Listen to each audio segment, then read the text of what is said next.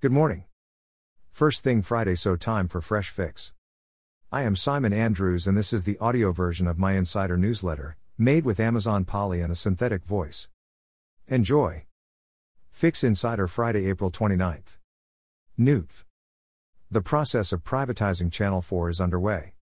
As part of that process, the government is revamping the rules around TV to strengthen the bargaining power legacy broadcasters have.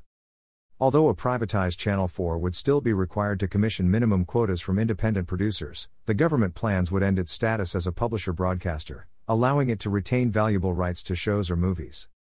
Other interventions will guarantee public service media apps such as BBC iPlayer, ITV Hub, and All 4 are easy to find on online televisions, imposing a must carry obligation on pay TV providers such as Sky and TV makers such as Samsung. Tough enforcement powers handed to media regulator Ofcom would in effect strengthen broadcasters in commercial negotiations with platforms over data, control of advertising revenue, and even allow them to demand payment for content. This is going to make for interesting conversations with the gatekeepers like Amazon and Samsung. But the board of C4 has been strengthened too, with Michael Lynch, currently the chairman of Snap, added as a non exec. Some good background on him here. CNN Plus versus Quibi, Trung T. Phan. Merchant. When we talk about merchants, we tend to focus on those somewhere along the path to truly being digital, but in some markets, not much progress has been made. So it's interesting to see Volvo invest in online car dealer CarWow. Volvo sells roughly 1 in 10 of its new models purely online, which the brand wants to raise to half of all cars by 2025. As well as learning about customer behavior online, Volvo also wants to emulate CarWow's success with video, through which it attracts 70 MN views monthly to the YouTube channel that features a mix of in depth car reviews and drag races. It's also interesting to look at how brands start on that digital path, and this interview with the founder of a skin care brand gets into the research they did with their audience. Really understanding who you're talking to is always smart in marketing, but in digital it's essential. It started with focus groups. I personally conducted focus groups with 200 teens.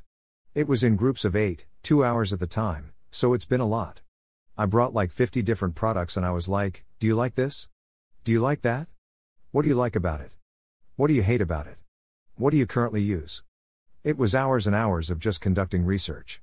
And then after focus groups, we conducted quantitative research with 800 teens, and then we created a community with 4,600 teens, and ever since then, every two to three months, we research with at least 1,500 teens on various subjects that we're interested in. It can be retailers, it could be marketing strategies, it could be celebrities and influencers, it could be product discovery, it could be product innovation. Dollar dollar. It's time for Q1 results and we focus on the dollar bills. In the UK, the IAB just reported that digital spend for 2021 was 23.5 billion pounds, up 41% a year on year. They also note that 2021 spend was up 50% on 2019, so the pandemic isn't really a factor. The factor that has to be acknowledged is the impact of the Apple privacy changes, and Fix friend Lara O'Reilly wrote this good piece on how these changes have dented Facebook, Google, and Snap. The Snap results, as shared last week, were actually quite good. They're riding the storm better than most. The Google results saw a 23% increase, which is the lowest rate since 2020. Digging into the data, it's YouTube that performed weakly missing the target. They still contributed almost $7 billion for the first quarter, but we'll have to wonder what the effect of TikTok is. Eric Seufert looks at the results too, pointing out that the Apple effect hits everyone's direct response business. Facebook beat expectations, but they were lower following the disastrous results last time round. Like Google, Ukraine was mentioned as a factor in their response to TikTok is to announce an advertising model for Reels, which now accounts for 20% of all time spent on Instagram. AdTech the big news in advertising tech focused advertising is the rapid emergence of retailers as major players. We and others talk lots about merchant media, and analysts forecast dramatic growth, and the new Walmart results show their ad business is already at $2 billion. This quote from Michael Kassan sums up the opportunity well. Retail media networks are taking Adland by storm, because they're finally able to give marketers the holy grail insights and access to high quality, first party data that tells them about how their customers are actually making decisions to buy a product or a service. As the industry waits for the white smoke from Google on what their latest privacy thinking looks like, the IAB Tech Lab are busy working on their Rearc project, and elements of this are feeding into the market. Our friends' responsive ads on the opportunity for high impact display. If you would like to see how you can make ads work harder and make more money, ping me. R. The R market is moving really fast. In the Snap results last week, they mentioned 250 million of their users use R every day.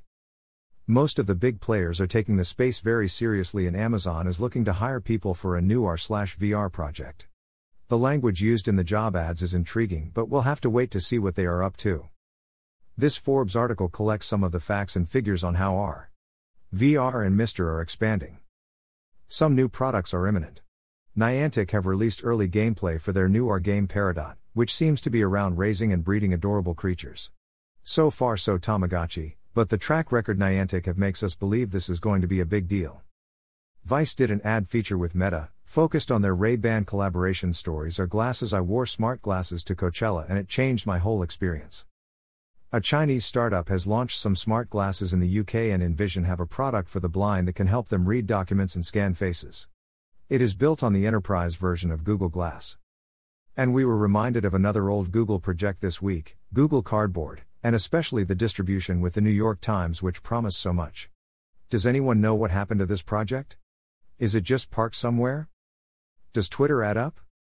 I didn't really want to cover Twitter, because lunatics taking over the asylum isn't really a fixed type of story, but then we learn that their audience figures haven't added up correctly. The difference between the figures Twitter reported over the past year and the true count ranged between 1.4 MN to 1.9 MN, it said, or just below 1% of the total. It did not provide a reconciliation for 2019 or most of 2020. It is worth reading Fred Wilson's thoughts on Twitter. This VC was a very early investor and his plea to open the API back up makes a lot of sense. Web3 Metaverse. A Coinbase article raises an important issue.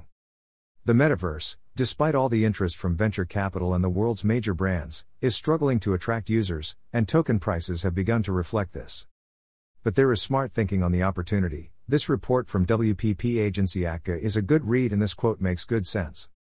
Just as the adoption of the internet was a beacon for the bold and the adaptable in the 90s, the metaverse provides a new landscape of undiscovered rewards and risks. By recognizing and anticipating shifts in behaviors, the more open minded will likely find greater success than those who remain steadfast to old wisdom in a new world. There are interesting projects, the Digital Village has good people involved. Digital Village's mission is to redesign our social understanding and sustainable integration of Web3 in art, design, and culture to improve our online spaces and their impact on our physical lifestyles. This map of use cases for NFT is a reminder of the range of possibilities. And at the latest Crypto Curious event organized by our friends at Vita, we saw artists mint an NFT live. So much going on, and as they used to say, you have to be in it to win it. Plus plus. Autocorrect explained why your iPhone adds annoying typos while fixing others. GroupM announces next steps in its transformation with enhanced agency offerings and unified performance organization. The Future of Music Business with economist Will Page, Trapital by Dan Runcie. Dave Limp, Amazon's focus is on the real world, not the metaverse, FT. VC Rex Woodbury with a great thread on Lego.